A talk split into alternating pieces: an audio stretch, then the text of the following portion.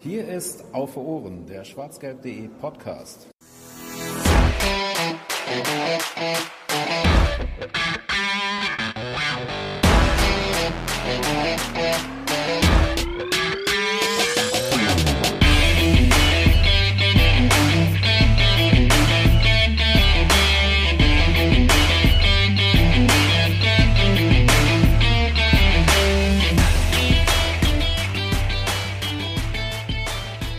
Deutscher Meister wird nicht der BVB. Das könnte man zumindest ketzerisch behaupten, denn der BVB hat das Spitzenspiel gegen die Bayern verloren. Und ähm, darüber muss geredet werden bei der 86. Ausgabe von Auf Ohren, dem schwarzgelb.de Podcast. Hallo und herzlich willkommen. Schön, dass ihr wieder eingeschaltet habt. In dieser Länderspielpause, in der wir uns gerade befinden, haben wir mal ein bisschen Zeit, um durchzuatmen und auch ein bisschen der Chronologie hinterherzukommen, nachdem uns das ja, ja nicht immer so leicht fiel in den letzten Wochen mit Vorschau äh, auf Champions League Gegner, mit äh, Besprechung der zurückliegenden Spiele, während bald schon wieder neue Partien vor der Brust stehen. Jetzt können wir mal tatsächlich alle Altlasten abhaken und das werden wir heute tun, indem wir über insgesamt vier Spiele zu sprechen haben. Einmal natürlich das Spiel, äh, was jetzt letztes Wochenende stattgefunden hat gegen die Bayern eben. Dann spielen, äh, dann sprechen wir über zwei Champions League Spiele gegen Zenit St. Petersburg und das Auswärtsspiel in Brügge und ein Bundesligaspiel haben wir dann immer noch über, nämlich das äh, 2 zu 0 in Bielefeld. Und damit ich hier nicht die ganze Zeit monologisiere wie Jens, ähm, schöne Grüße bin ich wie immer nicht alleine. Zum einen, wie in den letzten Wochen immer wieder an meiner Seite, der Volker. Hallo, grüß dich. Hallo. Und zum anderen haben wir mal ein bisschen rotiert, so wie man das in englischen Wochen und bei aufgrund der hohen Belastung natürlich auch mal machen muss. Äh, der Georg hat äh, seinen Platz mal auf der Ersatzbank äh, eingenommen und für ihn ist heute der Lino am Start. Grüß dich. Hallo zusammen. Ja, und äh, bevor wir jetzt direkt in, äh, ins, ans Eingemachte gehen, lohnt sich vielleicht ein kleiner Blick auf die News, die es seit der letzten regulären Ausgabe unseres Podcasts gab. Ähm, denn am letzten Wochenende wurde der DFB-Pokal ausgelost. Die zweite Runde steht auf dem äh, Programm. Die findet relativ spät in diesem Jahr statt, vor Weihnachten, äh, also und auch exakt vor Weihnachten. Einen Tag vor Heiligabend wird noch gespielt. Ähm, der BVB weiß noch nicht genau, wann er äh, antreten wird, aber er wird antreten gegen Eintracht Braunschweig. Ähm, trifft damit also wieder auf einen unterklassigen Gegner. Witzigerweise habe ich gelesen, ähm, ist der letzte richtige unterklassige Gegner, gegen den der BVB ausgeschieden ist im DFB-Pokal. Äh, vor ja, ungefähr zehn Jahren müsste es gewesen sein. Ne? Das habe ich jetzt leider nicht mehr so auf dem Schirm. Ähm, ich meine, Jan Koller hätte damals gespielt noch. Ich habe das irgendwie oh, noch. Ist es, dann ist es länger her. Ähm, ich weiß nur, dass das Flutlicht ausgefallen ist in Braunschweig damals. Ja, daran kann ich mich auch noch erinnern, genau. Ähm, ja, wir werden sehen, äh, ähm, wie es kurz vor Weihnachten dann weitergeht. Da sei an einer anderen Stelle nochmal ähm, drüber gesprochen. Die wichtigste News äh, des heutigen Tages ist allerdings die Tatsache, dass am 20.11. endlich jemand Geburtstag hat. Nämlich Yusufa Mukoko. Der junge Mann wird am 20.11., also noch während der Länderspielpause, 16. Und das ist für dieses Jahr durchaus wichtig, weil aufgrund der Regeländerung, die es da vor ein paar Monaten gab, darf Yusufa Mokoko eben ab diesem Zeitpunkt für die Profis spielen. Und ja, wir freuen uns alle sehr auf ihn. Ich, weil ich einen zweiten Stürmer habe ähm, und äh, ja, alle anderen, weil sie echt gespannt darauf sind, wie sich Mugoko so in der, bei den Profis ähm, schlagen wird. Seine Zahlen sind ja einfach fantastisch und ähm, ja, kann man Erwartungen haben an den Volker? Sollte man das? Ähm, oder ist es überhaupt möglich, keine Erwartungen an ihn zu haben bei den star äh, starken Zahlen, die er da vor sich her äh, ähm, schiebt? Ja, die größte Frage ist ja eigentlich, äh, wie wird Erling Haaland damit umgehen, wenn er dann ab dem 21.11. in Berlin auf der Bank sitzt und dann nur noch als Joker eingewechselt wird. Ähm, bin ich schwer gespannt, wie der junge Norweger mit dieser Reservistenrolle klarkommt. Das kam er, war ja am Anfang, äh, kam er ja ganz gut damit klar. Hat er immer als Joker getroffen. Äh, Lino, möchtest du mir die Frage vielleicht ein bisschen ernsthafter beantworten, als Volker das gerade getan hat? Ich kann es zumindest versuchen. Ähm, also klar, irgendwie hat jeder, glaube ich, ein paar er Erwartungen, ähm, die damit verbunden sind, dass Mukoko jetzt bald spielen kann. Äh, natürlich kann man nicht davon ausgehen, dass er wie Haaland direkt reinkommt und alles in Grund und Boden schießt. Aber also so schlecht ist ja die A-Junioren-Bundesliga auch nicht. Deswegen äh, kann ich mir schon vorstellen, dass er da ein paar Minuten sehen wird. Ähm, also ich bin wirklich gespannt. Also ich glaube, das wird nicht so lange dauern, bis wir den da wirklich mal auf dem Rasen sehen. Selbst wenn es dann irgendwie ist, wenn wir im Derby-Rückspiel gegen die Blauen dann 6-0 vorne sind in der 60. Minute und er dann reinkommt. Also äh, ich glaube, so lange wird es nicht dauern. Das glaube ich allerdings auch nicht, dass, es, äh, dass wir den relativ schnell dann auch sehen werden oder dass er zumindest im Kader erstmal auftauchen wird und dann bei Gelegenheit dann auch mal äh, ein paar Minuten zumindest kriegen wird. Da gehe ich auch von aus. Ähm, ich versuche meine Euphorie immer ein bisschen zu bremsen und mir vor Auge zu halten, dass da wirklich ein 16, also ein dann 16-Jähriger äh, wirklich ähm, da gegen den Ball treten wird. Was auch ein bisschen also was auch alleine da, da deswegen schon krass ist, weil wir ja jetzt mit Bellingham da noch den neuesten jungen Torschützen auf Seiten der Borussia hatten. Und wenn Mukoko jetzt relativ schnell nach seinem Geburtstag trifft, dann ist das ja auch ein wahrscheinlicher Rekord für die Ewigkeit, weil so nah dran an einen Geburtstag kommt wahrscheinlich auch kein 16-Jähriger mehr so schnell. Ähm, ja, ich bin da sehr gespannt, versuche den Ball ein bisschen flach zu halten und mich da nicht so rein, äh, nicht so reinzusteigern. Aber wenn man jede Woche liest, was der da in der äh, U19-Bundesliga, wie Lino gerade schon sagte, abreißt, ähm, dann ist das natürlich gar nicht so leicht, wirklich auf dem Boden zu bleiben. Mal schauen. Kommt Zeit, kommt Rat. Und die dritte News sei vielleicht noch kurz erwähnt, ähm, denn in dieser Länderspielpause, die wir jetzt haben, ähm, ist Giovanni Reina auch unterwegs. Ähm, der ist beim Team der Vereinigten Staaten von Amerika, die zum Glück einen neuen Präsidenten bekommen werden.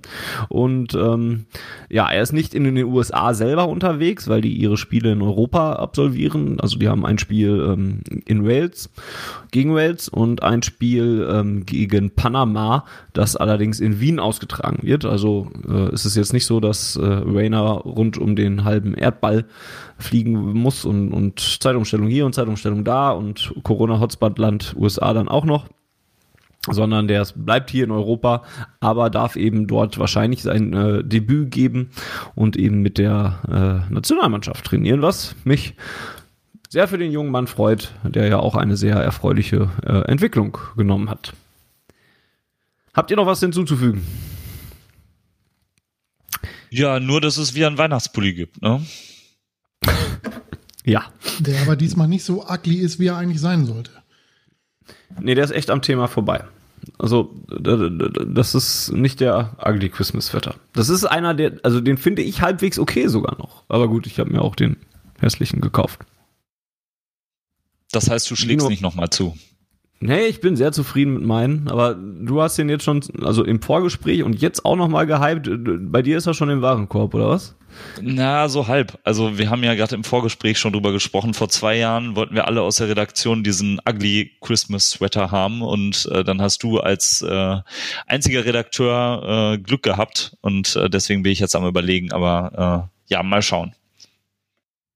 Ich stelle gerade fest, dass der BVB auch tatsächlich eine Weihnachtsmaske mit genau demselben Muster äh, äh, verkauft.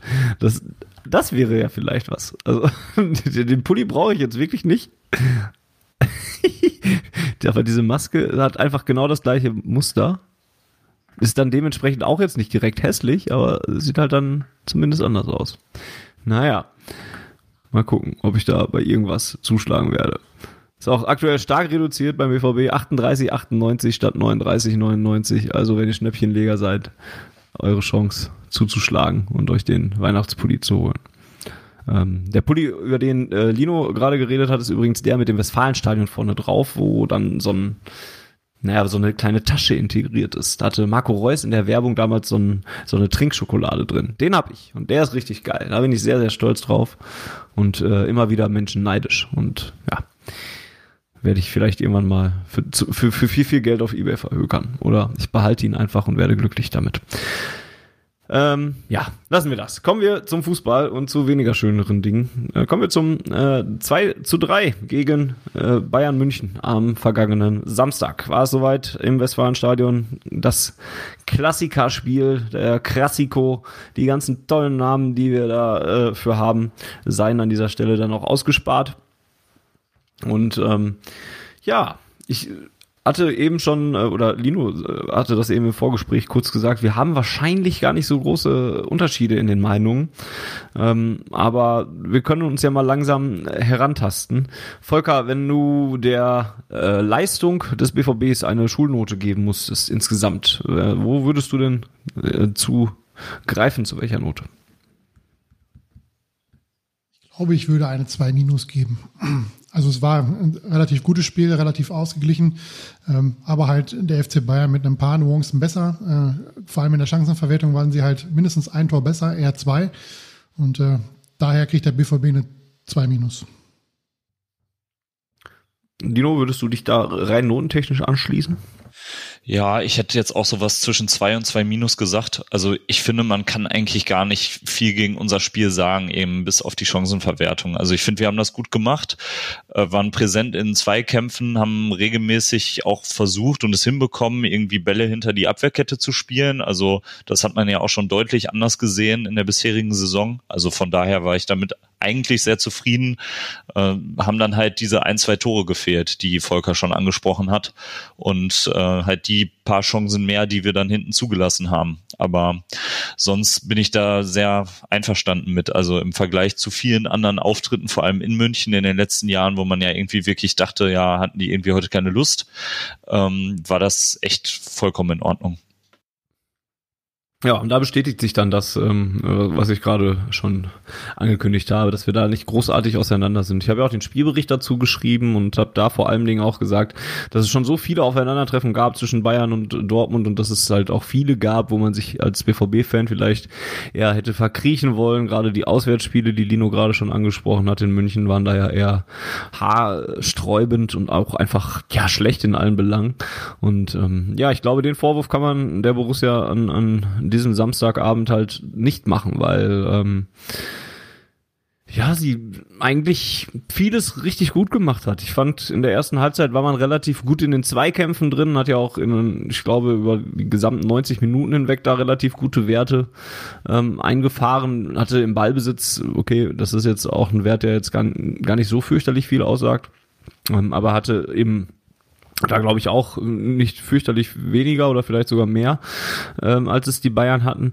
Ähm, Dino hatte gerade schon angesprochen, dass man halt auch eine Idee gehabt hat und das ist vielleicht sogar anders als in den letzten Aufeinandertreffen gegen die Bayern, dass man halt mit diesen langen Bällen hinter die Abwehrlinie der Bayern versucht hat, die Schnelligkeit in der eigenen Offensive auszunutzen. Ne? Und das hat in der ersten Hälfte immer mal wieder auch gut geklappt, dass ein Erling Haaland da durchgestartet ist. Ne? Und das ergibt ja auch durchaus Sinn, Erling Haaland mit seiner Schnelligkeit in Szene zu setzen oder halt auch die gesamte äh, Offensive, die der BVB hat, ähm, dann ins Rennen zu schicken gegen Bayern, die jetzt gar, also Jerome Boateng, der jetzt zum Beispiel nicht so über seine Schne Schnelligkeit ähm, kommt, so wie es bei uns zum Beispiel Mats Hummels tut. Und da fand ich das eigentlich eine ganz gute taktische Wahl, die man da hatte. Und ähm, dass man da eben gesagt hat, okay, wir sind da und, und wir wollen hier was zeigen und, wir, und wenn wir angreifen wollen, dann machen wir das so. Und das sah dann zumindest, also das war zumindest mal ein Matchplan, den man dann auch als Laie oder als äh, Beobachter von außen direkt nachvollziehen konnte. Und das fand ich etwas, was man, tja, bei den Auswärtsspielen, glaube ich, gar nicht hatte, aber auch in den Heimspielen gar nicht so oft so richtig gesehen hatte. Oder das lag dann zumindest daran, dass ich irgendwie dann auf der Südtribüne ja doch ein bisschen anders auf das Spiel äh, achte. Aber so hatte ich zumindest äh, das Gefühl, ähm, dass, dass Lucien Fabre auch eine Idee hatte, wie man diese Bayern jetzt schlagen will. Ja, vor äh, allem hatte ja. Genau, also vor allem hatte Fabre ja vorher schon, ich glaube, auf der Pressekonferenz gesagt, dass äh, Bayern ja ziemlich hoch presst und das äh, kam unserer Spielweise dann ja schon irgendwie entgegen, auch wenn es dann nicht äh, vollends irgendwie für die drei Punkte gereicht hat. Aber ähm, da hat man ja schon irgendwie eine Schwäche erkannt äh, und das irgendwie besser genutzt als in den letzten Aufeinandertreffen. Also ich finde, da konnte man schon irgendwie eine Entwicklung sehen. Schön wäre es, wenn es äh, sich dann auch wenigstens, also wenn, wenn, wenn sich dann das auch gelohnt hätte, ne? Oder man belohnt worden wäre. Äh, vor allen Dingen ärgerlich und wahrscheinlich auch ein Knackpunkt dieses Spiels ist ähm, dann ja auch das, was dann genau kurz vor der Pause eigentlich passiert ist. Eben, dass man ähm, 1 zu 0 in Führung geht mit einem guten Angriff über Marco Reus, der dann eben nicht jetzt zu dem passte, was wir jetzt gerade angesprochen haben, sondern einfach halt ein Angriff über die linke Seite war, wo äh, ein, ein sehr guter Rafael Guerrero ähm, dann starke Übersicht bewiesen hat und Marco Reus gefunden hat und der dann auch einfach mal, ähm, ja, Mr. 1-0 ist er ja so ein bisschen bei uns und ähm, ihr dann auch wieder das 1-0 besorgt hat. Äh, mit einem schönen Angriff, wo ich gedacht habe, geil, jetzt führen wir sogar 1-0 und ähm, spielen hier, machen hier eine gute Leistung und so, vielleicht geht ja wirklich was. Ja, und dann ist es irgendwie auch schon wieder Bayern typisch, dass es dann so einen dummen Freistoß geben muss. Das ist vielleicht das, was am wenigsten unglücklich war, dass es überhaupt diesen Freistoß gibt nach dem Foul von Delaney.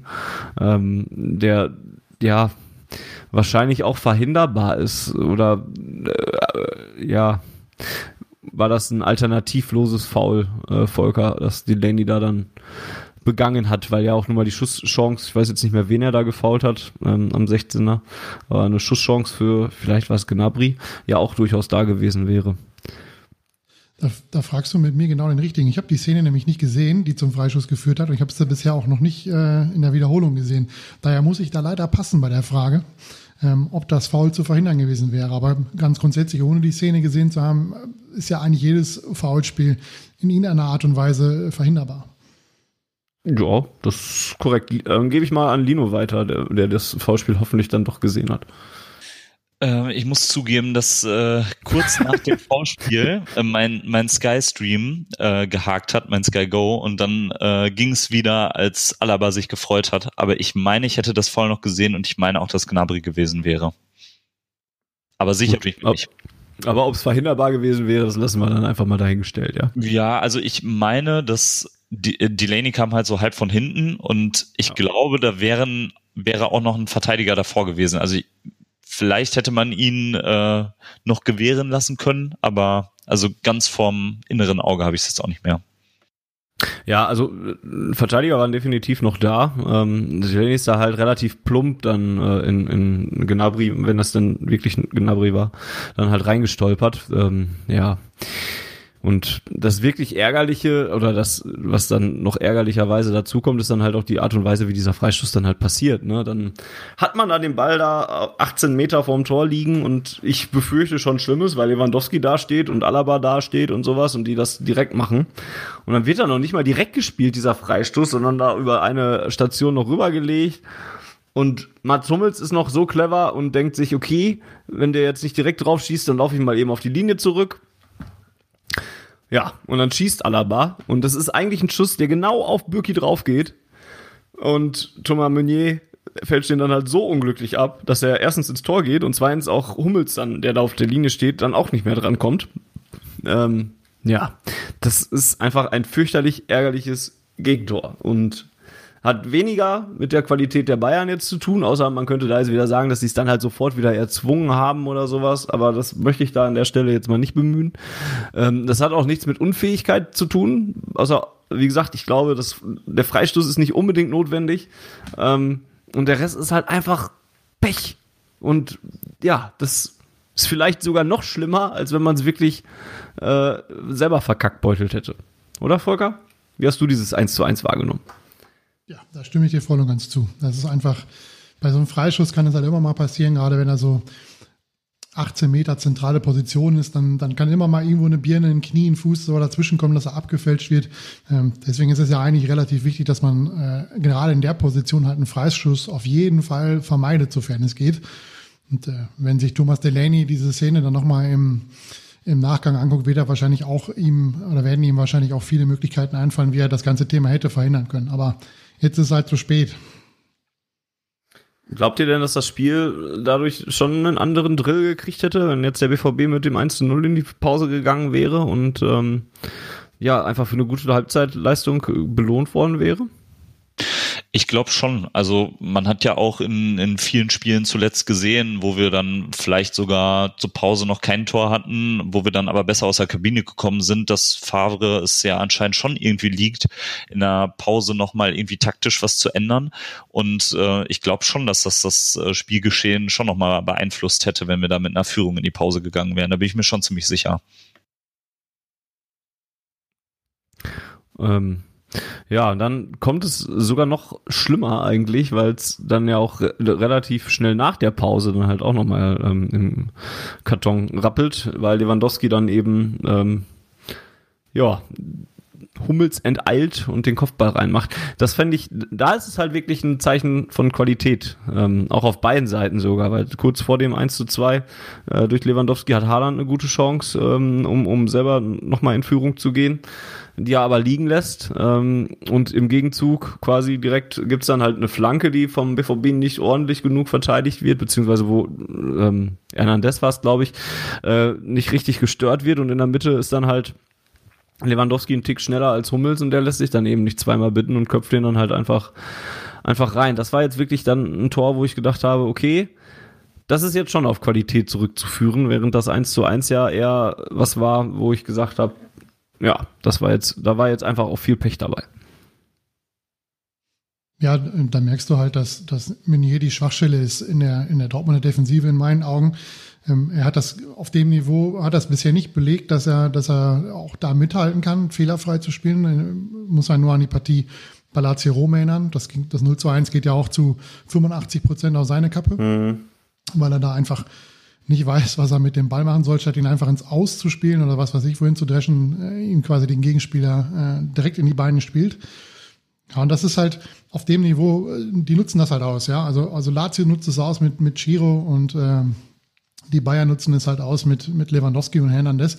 Und wenn du natürlich äh, auch mal zurückdenkst an die, an die erste Halbzeit bei dem Tor, was nicht gezählt hat von Lewandowski, weil er da 0,0000001 Millimeter am Abseits steht, ähm, was dann die kalibrierten Linien so ausgerechnet haben.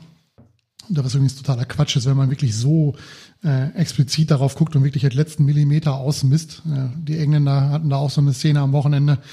Ähm, da könnte man einen ganzen eigenen Podcast drüber machen. Ähm, aber auch da äh, war Meunier derjenige auf seiner Seite, der die Flanke nicht verhindern konnte. Und dann hast du es natürlich auch immer als Innenverteidiger ein bisschen schwierig, weil du weißt A nicht, wie, wo die Flanke hingeht und B, wenn der Stürmer schon reagiert hat, ist schon zu spät. Wenn der Stürmer sich schon in Richtung Ball bewegt, hast du als Innenverteidiger eigentlich kaum noch eine Chance. Also ist es eigentlich elementar wichtig, die Flanke zu verhindern. Und das ist leider da zum zweiten Mal in der Partie nicht passiert. Ja, wenn wir vielleicht jetzt schon bei Meunier sind, also ich muss ganz ehrlich sagen, ich sehe ihn in, in nicht so vielen Szenen komplett schlecht. Also mir gefällt eigentlich schon, dass er oft versucht, seinen Körper reinzustellen in den Zweikämpfen. Aber ich finde, man hat jetzt auch gegen äh, schwächere Gegner oft gemerkt, dass er einfach so, wenn, wenn Stürmer mit, mit Tempo auf ihm zuläuft, irgendwie auf dem Flügel, dass er einfach viel zu langsam ist in der Rückwärtsbewegung. Da hat man eher immer Angst, dass er sich irgendwie dreimal die Beine verknotet. Also das wirkt immer sehr, sehr lahmarschig, ja. Ja, was so ein bisschen die Frage äh, offen lässt nach Alternativen, die man dann eben für Meunier ähm, finden könnte. Ähm, wobei ich auch eigentlich Lino ein bisschen zustimmen muss. Ich finde den jetzt auch noch nicht so komplett, also ich möchte, möchte Thomas Meunier auch noch nicht so richtig ab, ab ähm, ab, abschreiben, tut man. Ähm, weil ich, ja, ich bin da immer ein bisschen vorsichtig, ne? Also im, beim BVB hat man, oder nicht beim BVB selber zum Glück nicht, aber im, im Umfeld des BVBs liest man das jetzt nochmal relativ häufig, dass man sich dann darauf versteift, dass der Meunier einfach eine Flasche ist und, und so weiter. Und ja, das äh, ging vor, vorher waren es so Spieler wie, weiß ich nicht, äh, Schöle und Götze eine Zeit lang und so weiter, ähm, die es dann auch irgendwann bestätigt haben, möchte ich jetzt nicht in Frage stellen. Ähm, aber ich bin bei Meunier zumindest mal ein bisschen vorsichtiger. Der muss auch noch so ein bisschen seine Rolle finden in der Mannschaft. Ähm, klar ist schon, finde ich, dass, dass er Probleme hat, aktuell die zu finden. Ähm, das, finde ich, merkt man auch häufig in seinem Offensivspiel, ähm, weil er dann halt einfach mit, wenn er mal irgendwie auf der rechten Seite angespielt wird, dann halt auch einfach nicht weiß, was er da mit dem Ball machen soll und dann halt eine blinde Flanke reinschlägt, ähm, die dann häufig nicht ankommt. Was dann halt auch ärgerlich ist. Äh, in der einen oder anderen Aktion hat er schon mal, jetzt nicht gegen Bayern direkt, aber äh, in der Vergangenheit hat er schon mal ein bisschen was durchblicken lassen, zumindest das offensiv mit, da war, ich erinnere mich an irgendeinen Außenrisspass oder sowas, ich weiß nicht mehr genau, gegen wen das war. Ähm, aber da hat man auch gesehen, dass da durchaus ja ein gewisses Potenzial vorhanden ist.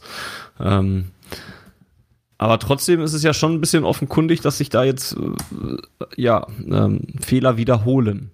Ähm, und trotzdem spielt Meunier immer wieder eine große Rolle, beziehungsweise steht eigentlich relativ unangefochten auf dem Platz. Ich bin jetzt gerade mal auf dem Weg, ähm, die Leistungsdaten mir zu holen bei äh, Meunier. Der hat äh, alle Bundesligaspiele zum Beispiel gemacht ähm, und die meisten davon äh, über 90 Minuten. Also hat alle gestartet, alle Bundesligaspiele ähm, und in der Champions League müsste ich mich jetzt nochmal erinnern, aber ich glaube, da war es doch auch so, oder? Äh, ja, da war, also eigentlich hat er alle Spiele bisher gemacht. Und ähm, das zeigt ja zumindest auch, dass zumindest ein bisschen Favre da ähm, ja irgendwie von überzeugt zu sein scheint, ähm, dass, dass Thomas Meunier jemand sein kann, der den BVB nach vorne ähm, bringen kann. Oder Volker?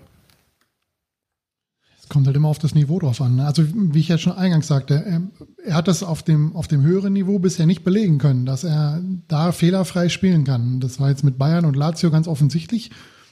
Es mag daran liegen, dass er noch nicht, äh, noch nicht angekommen ist, dass er noch nicht die Laufwege nicht stimmen, die Abstimmung nicht stimmt.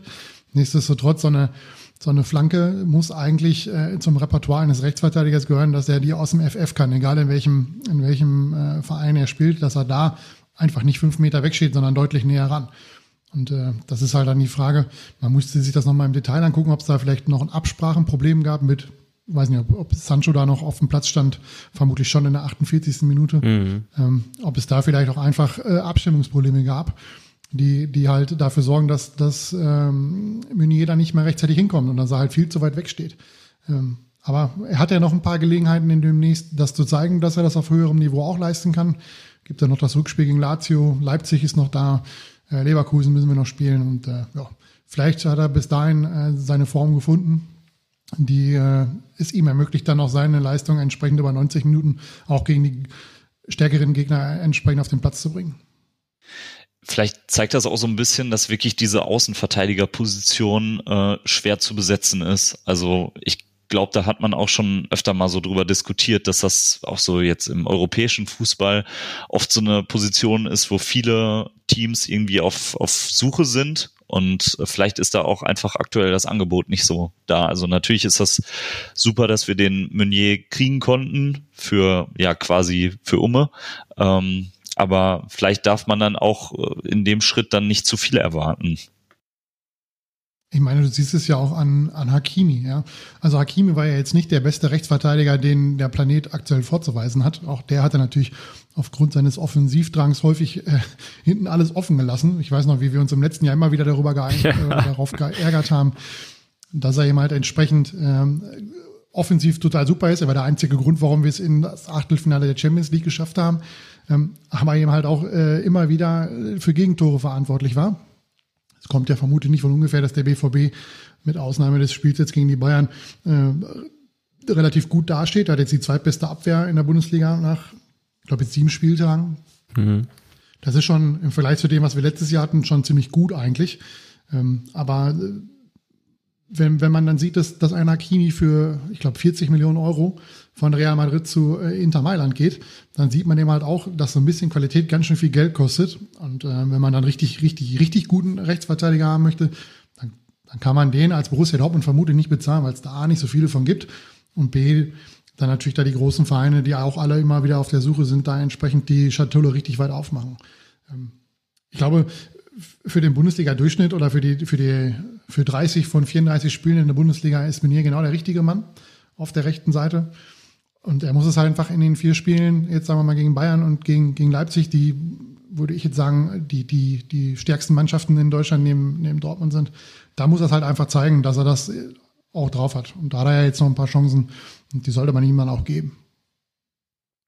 Ansonsten können wir ja mal gucken, was der BVB äh, noch für Alternativen hat, ähm, wenn wir jetzt darüber gesprochen haben, dass Meunier jetzt so viele Spiele gemacht hat.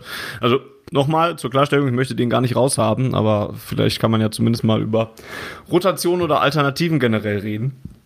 Äh, denn auf der Rechtsverteidigerposition ist mit Lukas Piszczek ja zumindest mal auch einer da, der das jetzt, ähm, ja, ja, da, da bin ich auch schon wieder, ne, nicht herausragend spielt und nicht zur vollkommenen Zufriedenheit spielt, aber auch eben solide tun kann. Ne? Und ähm, ja, hinter Pischek ähm, wird es dann ein bisschen dünner. Ne? Dann würde mir jetzt noch äh, würden mir Felix Passlack und Nico Schulz einfallen, die aber ja auch eher eigentlich eher von der anderen Seite kommen und das dann auch wieder eher Verlegenheitslösungen sind. Oder vergesse ich gerade irgendjemanden? Ja, Morey könnte man da noch hinstellen, ne? Jo, stimmt. Ähm, genau, und Piszczek, also der, der weiß natürlich, wo er zu stehen hat. Ähm, was natürlich in den letzten Jahren immer ein bisschen weniger geworden ist, dass er halt wirklich diese Läufe durchzieht bis an die Grundlinie. Aber das äh, kann man ihm vielleicht auch nicht verdenken in dem Alter. Äh, und da ist wahrscheinlich jetzt Meunier schon so die, die beste Alternative. Ähm, ich muss irgendwie immer so ganz ehrlich sagen, zu Morey kann man irgendwie noch nicht so viel sagen. Also ja. dafür hat man den irgendwie noch zu wenig gesehen. Also, oder sieht es bei euch anders aus? Ja, ich finde es eigentlich schade. Also ich, ich, ich halte den eigentlich für einen spannenden Spieler, ähm, weil, weil die kurzen Auftritte, die er gehabt hat, fand ich jetzt gar nicht so schlecht.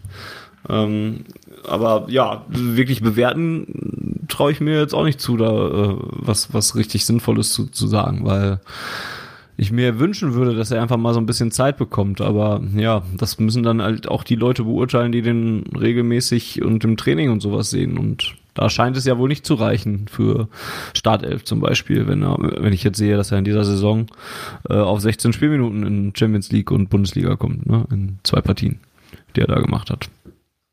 Was ich, was ich nicht weiß bei Morey, ähm, das müsste man vielleicht mal jemanden fragen, der von Taktik eine Ahnung hat, ist das Thema Körpergröße in der Dreierkette bei einem Rechtsverteidiger. Also Morey hat 1,73er Körpergröße, Piszczek ist 1,84 und ich glaube, Meunier ist deutlich größer. Vielleicht spielt auch das eine Rolle, dass äh, Meunier dort spielt, weil das in der Dreierkette vielleicht eine andere Relevanz hat, wenn auf der Außenbahn entsprechend noch jemand steht, der eine gewisse Körpergröße hat. Deswegen spielt ja auch der Kollege Akanji auf der anderen Seite, ähm, da er da auch eine entsprechende Körpergröße hat. Vielleicht ist das wichtig. Ja, möglich. Äh, wobei wir zuletzt jetzt noch nicht mal mit der ganz krassen Dreierkette mehr gespielt haben. Ne? Also äh, gegen Bayern war es ja eigentlich eher eine Viererkette als eine Dreierkette. Ja, das finde ich zum Beispiel auch total interessant, weil man ja auch bei Guerrero lange gesagt hat, dass der defensiv zu schwach ist für eine Viererkette. Und über den spricht man ja aktuell überhaupt nicht. Also klar, der ist in einer super Form. Ähm, aber das freut mich persönlich schon sehr, dass der da so gut klarzukommen scheint in der Viererkette. Ja, zu, also Guerrero, äh, über den sollte man eigentlich häufiger reden, aktuell finde ich, weil ähm, das ein fantastischer Kicker ist einfach. Ne? Also ich glaube, das haben wir immer mal wieder oder haben wir immer wieder gemerkt, dass das einfach ein richtig geiler Kicker ist, den, den wir da unter Vertrag stehen haben. Ähm, er hat es aber halt nicht so häufig unbedingt abgerufen. Ne? Und ich glaube, im Jahre 2020 insgesamt äh, ist das einfach äh, ist einfach ein gutes Jahr von von Guerrero ähm, in meiner also kann ich jetzt leider nicht mit äh, Fakten untermauern, aber in meiner Wahrnehmung ist es so, weil ich meine, er hat eine gute zweite Saisonhälfte gespielt und ist in dieser Saison auch wieder stark. Ähm, ja, ob jetzt als Linksverteidiger oder im, oder im, im linken Mittelfeld, es funktioniert halt irgendwie beides. Der hat ja auch so eine Zwischenrolle ja teilweise auch, ne? Und, und taucht dann immer mal wieder irgendwo auf so wie das, diesen Pass, den er auf Haaland spielt beim, beim äh, 2 zu 3, äh, das ist ja einfach, also das ist ja pure Weltklasse. Ne? Und das sind so Momente, wo ich denke, äh, dass der BVB eigentlich auch noch froh sein kann, dass, dass Guerrero da äh, immer noch unter Vertrag steht, weil das einfach, also das ist durchaus ein, ein, ein respektabler Unterschiedsspieler, der Guerrero. Absolut. Und also es gibt ja immer viele Spieler, wo man äh, innerlich so ein bisschen nervös wird, wenn er den Ball an dem Fuß hat. Das ist ja bei Guerrero 0,0 so. Also mhm. der hat ja so eine starke Ballbehandlung. Und wie du sagst, also der Pass zum, zum 2 zu 3 ist ja wirklich einfach Wahnsinn. Also äh, ich glaube, der guckt da gar nicht richtig hin. Der weiß einfach, dass Haaland da hinläuft und dann hebt er den da in den Lauf. Also das fand ich richtig, richtig stark. Guerrero macht Spaß. Über äh, einen anderen Spieler müssen wir sicherlich auch mal langsam reden und, und auch mal die Sinnfrage noch nachstellen. Denn das zieht sich jetzt schon echt seit Anbeginn der Saison. Äh, Jaden Sancho äh, war jetzt nicht nur gegen die Bayern mal wieder kein äh, Faktor, so wie wir das ja kennen. Da haben wir ja letzte Saison auch schon häufig drüber geredet. Ähm, aber da waren es halt vor allem die Spiele gegen die Bayern, wo er kein Faktor mehr war. In dieser Saison wirkt Jaden Sancho mehr so, als wäre er gar keine, äh, ja, als wäre er einfach niemals mehr von Bedeutung äh, beim BVB. Der, der schleppt sich so von einem schwachen Spiel zum nächsten, lässt immer mal wieder aufblitzen, ne, dass er natürlich äh, ein starker Spieler ist und, und ein talentierter Spieler und, und gute Aktionen drin hat. Und auch die Statistiken sind ja jetzt auch nicht fürchterlich schlecht in den neun Spielen, die er gemacht hat. Zwei Tore und drei Vorlagen. Ja gut. Ne, ähm, aber ansonsten ist das bisher eher auf, auf dünnem Niveau von Jane Sancho, oder Volker? Ja, vor allem verglichen mit dem, was wir in den letzten Jahren von ihm gewohnt gewesen sind, merkt man schon ganz deutlich ein, eine Formdelle, so würde ich es mal formulieren. Ähm, ja, es gibt natürlich jetzt immer die, wieder die Leute, die sagen, ja, der ist mit den Gedanken nicht mehr bei der Sache, der mhm. will im, im, Sommer will er weg, da durfte er nicht oder, oder es hat sich nicht ergeben, ob er nicht durfte, weiß man ja gar nicht. Ähm, jetzt heißt es dann natürlich, wo er weiterhin seine Form sucht, dass er im Winter weg will und wenn er dann im Winter nicht geht und in der Rückrunde läuft es auch noch nicht so hundertprozentig, dann heißt es wieder, ja, er will im Sommer weg. Ähm, ich weiß nicht, ob ich, ob ich diese Geschichten immer, ob ich, ob ich das ernst nehmen soll oder ob es wirklich das Problem ist. Vielleicht ist es auch einfach ein, ein, spielerisches Problem, nämlich das gleiche, was wir vorhin schon bei Meunier besprochen haben, ist eben einfach, dass das mit ihm und Meunier aktuell noch nicht funktioniert. Die Abstimmung funktioniert nicht. Ähm, die Spieler ergänzen sich noch nicht so, wie es mit Hakimi äh, passiert ist, weil die beiden haben sich halt ideal ergänzt, gerade im offensiven Spiel. Und äh, ja, Sancho ist halt erst 20 Jahre alt und da kann man ihm, finde ich, äh, auf jeden Fall so eine Formdelle erst einmal äh, verzeihen, ohne immer direkt darauf zu, äh, zu gehen und zu argumentieren, dass der ja nur deswegen so schlecht spielt, weil er weg will. Weil ich persönlich glaube nämlich, dass das Fußballer nicht unbedingt immer hilft, wenn man, wenn man extra schlecht spielt, äh, um dann entsprechend äh, seinen Verein wechseln zu können, weil äh, Sancho wird ja dann auch im Sommer 2021 sicherlich gerne mit England zur Europameisterschaft wollen. Und wenn ich mir den Kader der Engländer so angucke, die haben da gutes Personal, die den ersetzen könnten, wenn der wirklich äh, nicht in Form ist. Und äh, daher glaube ich nicht, dass er das mit Absicht macht, sondern ich glaube einfach, der hat eine Formdelle, er muss sich ein bisschen umgewöhnen, umstellen, dass, dass jetzt nicht mehr der Tempomacher Hakimi hinter ihm herläuft, der ihn dann auch mal überläuft auf der rechten Seite, sondern dass es eben halt Meunier ist, der deutlich zurückhaltender offensiv agiert, der auch nicht die Qualitäten in der Offensive hat wie ein Hakimi. Und äh, ja, mit, mit Haaland vorne drin halt auch jemand da ist, der, der äh, für die Tore verantwortlich ist, die er vielleicht früher mit erzielt hat und er jetzt immer nur noch derjenige ist, in Anführungsstrichen, der den vorletzten Pass spielt. Also das kann, hat er mehrmals bewiesen. Und äh, ja, muss man mal abwarten, wie das, wie das Ganze sich so in den nächsten Wochen entwickelt. Vielleicht braucht er mal ein, zwei Spiele Pause und dann geht's vielleicht wieder aufwärts. Hat er ja schon mehrmals gezeigt, dass er, dass er nach einer Formschwäche oder nach einer Schwächephase äh, durchaus in der Lage ist, wenn er mal irgendwie ein, zwei Spiele nicht spielt, dann wieder sein vorherig, vorheriges Niveau, schweres Wort, äh, entsprechend zu erlangen. Ja, ich glaube, das ist es auch so ein bisschen. Ähm, ich habe oft das Gefühl, dass er vorne so ein bisschen die Spritzigkeit vermissen lässt. Also da, wo er zum Beispiel in der letzten Saison äh, easy einen Gegenspieler einfach überlaufen hat, da dribbelt er sich jetzt irgendwie so öfter fest. Und äh, vielleicht tut ihm auch einfach mal eine Pause gut. Also ich muss auch sagen, ich war ein bisschen überrascht, dass er jetzt von Anfang an gekommen ist gegen Bayern. Also ich dachte irgendwie eher, dass dann ein Hazard vielleicht wieder startet. Ähm, Genau, aber ich sehe da auch gar kein Kalkül. Wie ist das bei dir, Fanny? Äh, ähnlich. Also da halte ich auch relativ wenig von. Ähm, Volker hat gerade angesprochen schon diese, diese Europameisterschaft und, und alles und ich glaube, dafür ist, also das passt auch nicht zu dem, was Jaden Sancho so bisher beim BVB äh, gezeigt hat. Das war jetzt auch nicht alles nur äh, dafür da, um sich ins Schaufenster zu stellen. Den Eindruck hatte ich eigentlich nie. Und ähm, ich glaube, dass er eigentlich immer viel mehr verkörpert hat, dass er Bock auf Fußball spielen hat und dass ihm das alles Spaß macht und so weiter. Und dass er sich auch in Dortmund eigentlich auch wohlfühlt. Ähm, weswegen ich jetzt auch nicht glaube, dass ähm, er das jetzt aus reinem Kalkül macht und nur um dann wegzukommen. Weil es ist auch, ist auch eigentlich eine scheiß Idee, schlecht zu spielen, damit man den Verein wechseln darf. Das hat, hat das irgendwann schon mal funktioniert. Wir hatten schlecht gespielt und dann die Freigabe gekriegt. Beziehungsweise dann noch einen Verein an der Hand gehabt, der dann ihn, ihn wollte. Gibt es da prominente Beispiele für? Wüsste ich, wüsste ich so aus, aus dem Kopf heraus nicht. Aber es wird halt, es wird halt jedem nachgesagt. Es war bei Lewandowski damals auch so, wenn der 2013, 14 irgendwie eine hundertprozentige vergeben hat, dann hieß es mal, ja, der ist mit den Gedanken schon bei Bayern. Am Ende hat er trotzdem 20 Tore gemacht. Ähm, so war es bei Aubameyang, dem man gesagt hat, ach, der will ja eh nur weg und ja, der trifft ja nichts mehr. Hat trotzdem in der, in der Halbserie, bevor er dann für 60 Mülle zu Arsenal gegangen ist, trotzdem äh, sein, sein Niveau, was das an, was die Anzahl der Tore betrifft, gehalten. Ähm, von daher wüsste ich jetzt aus dem Stehgreif niemanden, bei dem das irgendwie funktioniert hat. Ähm, wenn ich noch eins anmerken darf, das Thema Spritzigkeit. Ähm, das ist vielleicht ein so ein, so ein Thema, wo ich, wo ich äh, eine Möglichkeit sehe oder einen Faktor sehe, warum es bei Sancho nicht läuft. Und zwar ist es das Thema Corona-Pause. Vielleicht hat er sich da nicht so hundertprozentig, äh, ich will jetzt nicht sagen, nicht professionell verhalten, aber vielleicht nicht so fit gehalten, ähm, wie es hätte sein müssen. Ja, dass er vielleicht auch aufgrund der Tatsache, dass er nicht mehr wusste, wann geht's weiter und wie lange dauert die Saison, dass es da vielleicht mit der Fitness nicht so hinhaut, weil er sich immer gedacht hat, okay, dann haben wir ja noch irgendwie Vorbereitung zwischen Saisonende und neuer Saison, das sind drei Monate, da kann ich ordentlich Vorbereitung machen, aber so viel Vorbereitung war halt nicht, dass er vielleicht da äh, nicht die Grundlagen gelegt hat für äh, eben halt sein Spiel, das was über Schnelligkeit und Spitzigkeit kommt und dass er da jetzt aktuell so ein bisschen auch ähm, ja, die, die Zeche in Anführungsstrichen zahlt, dass er vielleicht da ein bisschen was versäumt hat.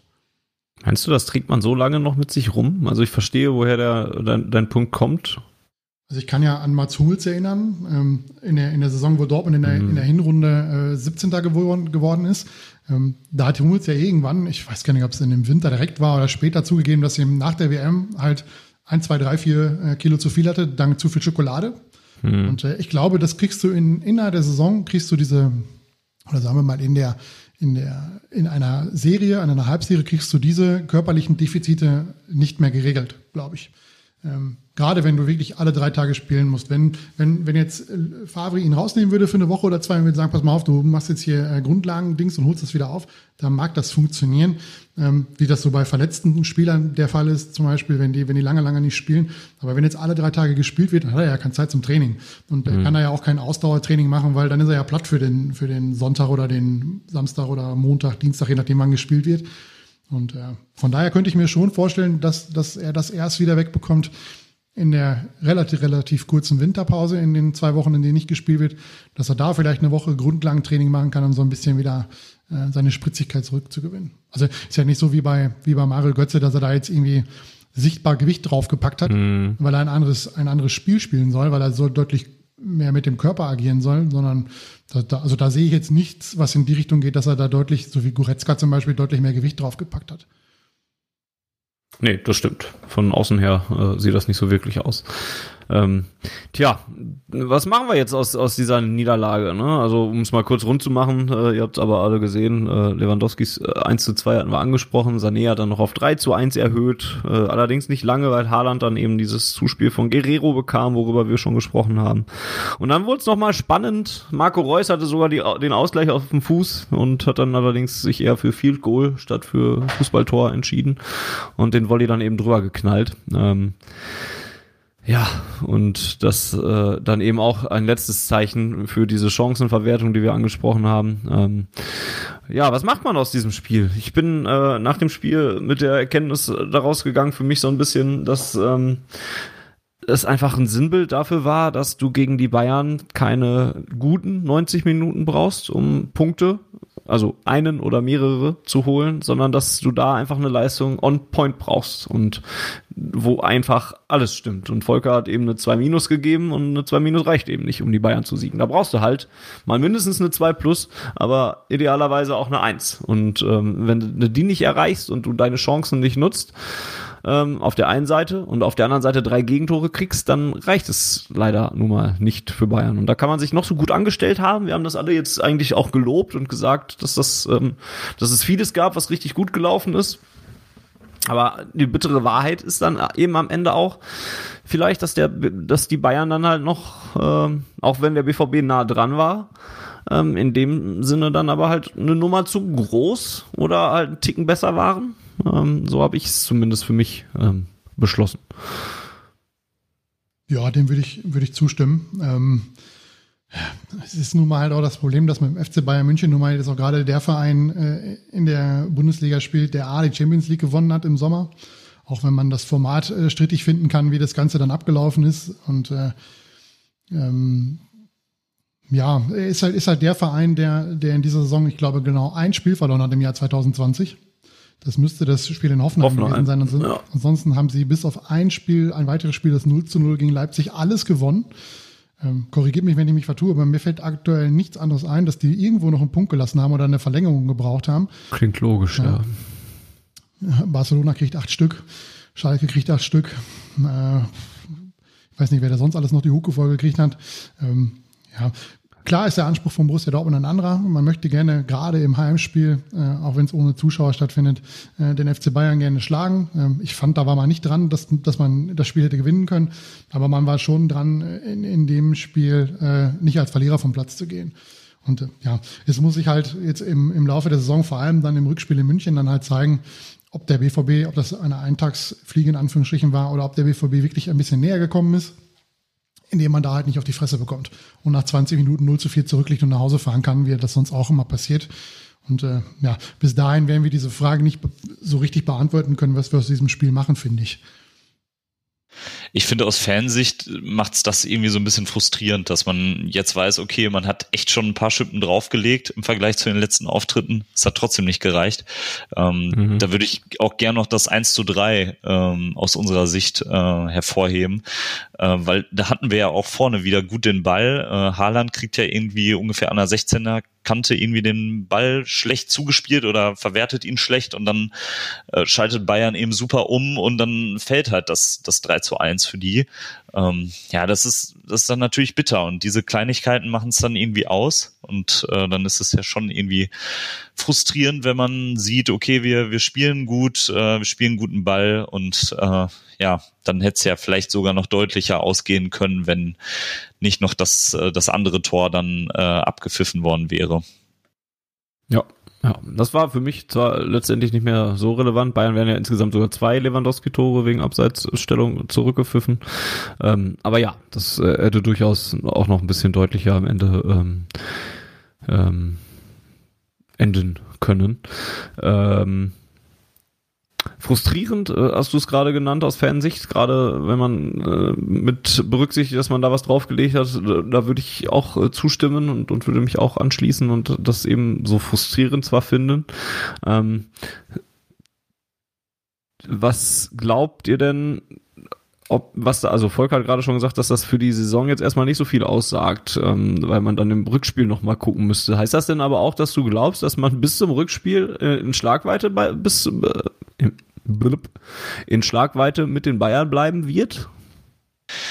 Naja, das Gute ist ja, dass das Rückspiel noch relativ früh in der Rückrunde ist. Ne? Ähm, also ich, ich traue es uns zu, dass wir dann in Schlagweite sind. Ich traue es uns auch zu, dass wir das noch länger offen halten, weil ich äh, die anderen Spiele, über die wir gleich sicher noch sprechen werden, schon insgesamt äh, gut bis ordentlich fand. Aber ich glaube, das hat vielleicht auch wieder gezeigt, äh, wie konstant die Bayern sind und äh, dass es dann eben doch irgendwie auf den, was ist denn dann jetzt der neunte Titel in Folge hinauslaufen wird. Also ich finde ich finde es unheimlich schwierig, in, in dieser Corona-Saison irgendwas vorherzusagen. Ähm, weil man einfach überhaupt nicht abschätzen kann, wird die Saison vielleicht jetzt unterbrochen.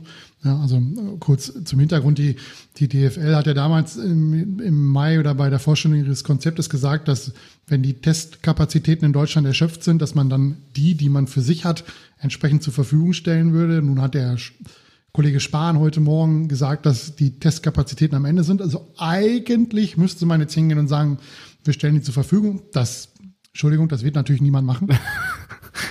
Das wäre ja totaler Quatsch, weil äh, die UEFA-Wettbewerbe, die, äh, ganz ehrlich, die scheißen auch drauf, ähm, was, was, die, was die Regierungen da in den Ländern verhackstücken ähm, und wie die aktuelle Situation ist. Also die würden ja zum Beispiel weiterlaufen und in dem Moment wird Bayern ja alles dafür tun, dass auch die Bundesliga weitergespielt wird und Dortmund auch und Leipzig auch, damit entsprechend äh, sie im Rhythmus bleiben.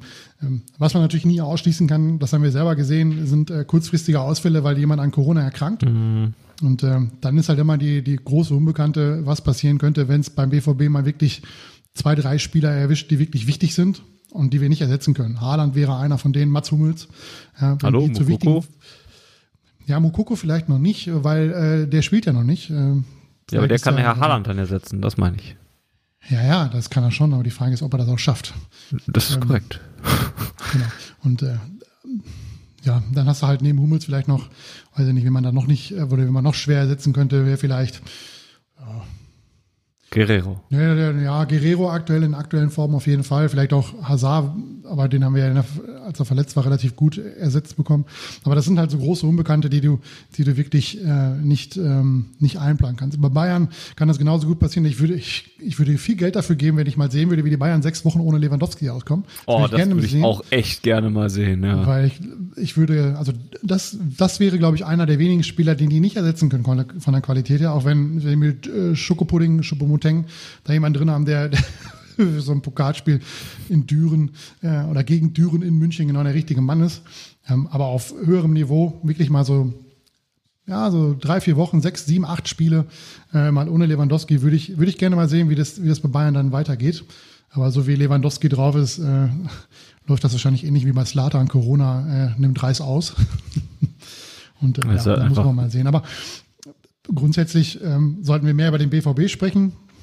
Und da ich ja der Letzte bin, der sich jetzt über diese Partie auslässt, könnte ich einen schönen Schwung machen auf die restlichen Partien, die wir, ähm, die wir gespielt haben. Ah, lass mich kurz noch eine Zwischenfrage stellen, okay. bitte.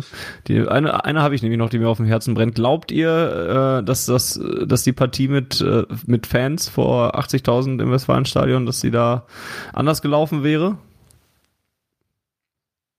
Klassische Gretchenfrage, ne? Also A, werden wir dazu ja nie äh, eine Antwort bekommen. Das ist korrekt. Und B, ja. also klar, äh, ich sag mal, die, die, den letzten Sieg gegen den FC Bayern, den wir errungen haben in der Bundesliga, das war ja das spektakuläre 3 zu 2. Hm. Da haben wir ja auch zweimal zurückgelegen, 0 zu 1 und 1 zu 2. Ich glaube, da hat Lewandowski auch in der Drangphase des BVB, nachdem Marco Reus vorne äh, reichlich die Torchancen versiebt hat, ähm, glaube ich, auch in der, in der Druckphase dann den Führungstreffer für die Bayern gemacht. Aber dann kam natürlich äh, entsprechend das Stadion zur Geltung und ähm, durch, den, durch den Ausgleich von, von Marco Reus ist dann die Partie entsprechend auch noch äh, richtig abgegangen und richtig gekippt in, in Dortmunder Richtung. Natürlich spielt das Stadion in solchen Momenten dann einen Faktor. Also ich glaube schon, dass die Stimmung richtig gut gewesen wäre am Samstag, weil man halt gemerkt hat, dass der BVB dran ist, äh, mit dem Bayern mitzuhalten und vielleicht dieses Spiel nicht zu verlieren und mit, mit viel Glück halt zu gewinnen deswegen gehe ich schon davon aus, dass es, oder ist es schon eine Option, dass das Spiel anders verlaufen wäre. Ich möchte mir gerne einreden, äh, dass äh, dieses 1 zu 1, dieses unglückliche 1 zu 1 niemals so vor der Südtribüne fällt. Weil äh, alle einfach diesen Ball kollektiv am Tor vorbei pfeifen oder irgendwie dann in Böckis Arme noch rein retten oder sowas. Oder Alaba dann auch schon vielleicht doch ein bisschen mehr Respekt hat, wenn er diesen Schuss dann da ansetzt oder sowas. Das, ich, das ist hochgegriffen, aber ich möchte mir das gerne einreden. Gerade in dieser Zeit, in der ich jetzt schon acht Monate nicht mehr auf dieser Tribüne stand. Ja, einmal das und äh, dann vielleicht auch nach dem Anschlusstreffer von Haaland. Da kann ich mir auch vorstellen, dass da das Stadion oh, nochmal ja. einen ordentlichen Push gegeben hätte, ähm, dass da äh, unser Marco den da doch nochmal reinhaut äh, oder wir vielleicht doch nochmal zu einer anderen Chance kommen. Ähm, ja, ich glaube, da wäre das Stadion schon nochmal ein Faktor geworden. Jo, dann hätte man den, den Ball von Reus einfach ins Tor reingesaugt oder reingeschrien. Auch das sicherlich denkbar. Ja, schade. Es wird noch dauern, bis wir das wieder herausfinden können, wie das Stadion Tore schießen kann oder verhindern kann. Ähm, Volker wollte gerade schon überleiten zu den äh, positiven Spielen, äh, denn es gab drei Siege vor dem Bayern-Spiel und äh, der BVB hat in die Spur gefunden ähm, und sogar in eine sehr souveräne Spur, möchte ich sagen, denn diese drei Spiele lassen sich eigentlich relativ ähm, ja, gemeinsam zusammenfassen, eben mit dem Attribut souverän. Ähm, zwar waren vor allen Dingen die Spiele gegen Zenit und Bielefeld, ähm, wenn wir vielleicht mit denen anfangen wollen, beides Geduldsspiele, wo man lange gebraucht hat. Äh, bei Zenit braucht es einen Elfmeter in der 78. Minute. Äh, in Bielefeld äh, brauchte es zwei Tore von Hummels. Äh, das erste davon dann auch in der 52. Minute erst. Ähm, aber was mir in beiden Spielen eigentlich aufgefallen ist, ist, dass der BVB das sehr kontrolliert, sehr ruhig, eben souverän gemacht hat. Also man hatte nie so wirklich Sorge, ähm, dass irgendwie defensiv was anbrennt. Und gleichzeitig hatte man aber immer noch das Gefühl, ja, da gibt, wird es schon noch Chancen geben. Und ja, gegen Zenit wurde am Ende vielleicht höchstens ein bisschen die Zeit knapp. Und ähm, die Herangehensweise der beiden Gegner war ja ähnlich, denn Zenit wollte nichts anderes als einen Punkt mitnehmen in, in Dortmund und äh, ja, hatte, hätte das dann vielleicht fast sogar geschafft. Und auch Bielefeld hat natürlich zu Hause jetzt sich hinten reingestellt. Ähm, und ich finde das sogar im Vergleich zu äh, ähnlichen Partien, die wir in den letzten Monaten hatten, äh, eine positive Gesamtentwicklung, die der BVB da genommen hat, dass er mit solchen Gegnern dann auch mal umgehen kann. Ja, ist ja im Prinzip das, was, was ich äh, nach dem Spiel gegen Augsburg äh, kritisiert habe, dass, dass der BVB, wenn er denn äh, nicht früh in Führung geht, halt zumindest dafür sorgen muss, dass aber weite Strecken hinten überhaupt nichts zulässt und nicht in Gefahr gerät, zurückzuliegen.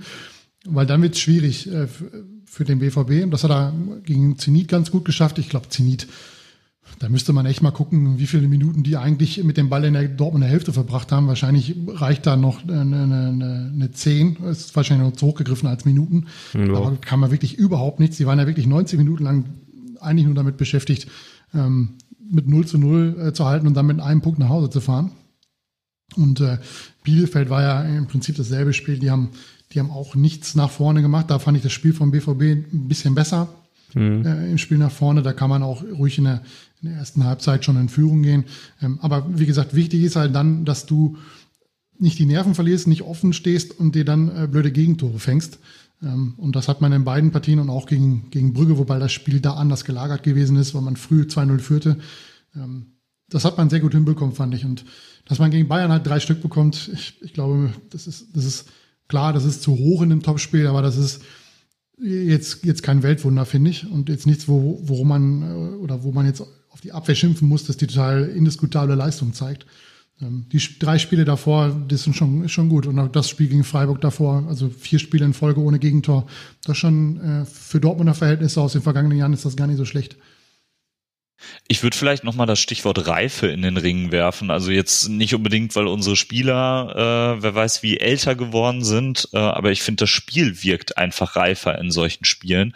Ähm, ich glaube, früher hatte man da eher nochmal Schiss, dass irgendwie dann doch noch was anbrennt hinten raus. Ähm, das hatte ich jetzt in den Spielen gar nicht so. Also das Spiel gegen Brügge fand ich defensiv überhaupt gar nicht so stark. Also vor allem in der ersten Halbzeit war das ja teilweise Vogelwild im eigenen 16er. Aber in den anderen Spielen Spielen hat man ja auch nicht groß irgendwelche Konter zugelassen. Und das fand ich dann schon ziemlich reif von der Herangehensweise und äh, das hat mir schon gefallen, muss ich sagen. Ja, würde ich auch so sehen. Äh, Brügge würde ich tatsächlich auch ein bisschen einklammern zumindest, ähm, weil ich da auch gerade in der ersten Halbzeit wirklich die Defensive nicht immer sattelfest fand, sondern dass es da immer mal wieder ein paar Szenen gab, wo Brügge ein bisschen äh, gefährlicher wurde. Ähm, auch wenn sie am Ende kein Tor mehr geschossen haben. Ähm, was ich diesbezüglich auch ganz interessant ist, äh, finde, ist die Statistik, die da äh, jetzt ein paar Mal äh, vor dem Brüggespiel besonders äh, hervorgehoben wurde, dass der BVB ähm, bis zu diesem Brüggespiel eben ähm, in nur einem Spiel überhaupt Tore in der ersten Halbzeit gemacht hat und das war im DFB-Pokal gegen Duisburg ähm, und ansonsten immer erst in der zweiten Hälfte getroffen hat. Und ja, gegen Brügge wurde es dann eben dadurch ein bisschen aufgelockert, wenn man 3-0 zur 32. Minute geführt hat. Ähm, aber da finde ich, da, also bei dem Spiel gegen Brügge habe ich noch gedacht, aha, da erkenne ich doch einiges wieder von dem, was wir in der Vorschau besprochen haben, eben mit dieser mitspielenden Mannschaft und so weiter und dass sich da Räume ergeben. Da habe ich dann häufig gedacht, ach guck, haben wir ja recht behalten, ne? Oder ich nicht vielmehr, sondern ähm, unser Experte äh, von Transfermarkt.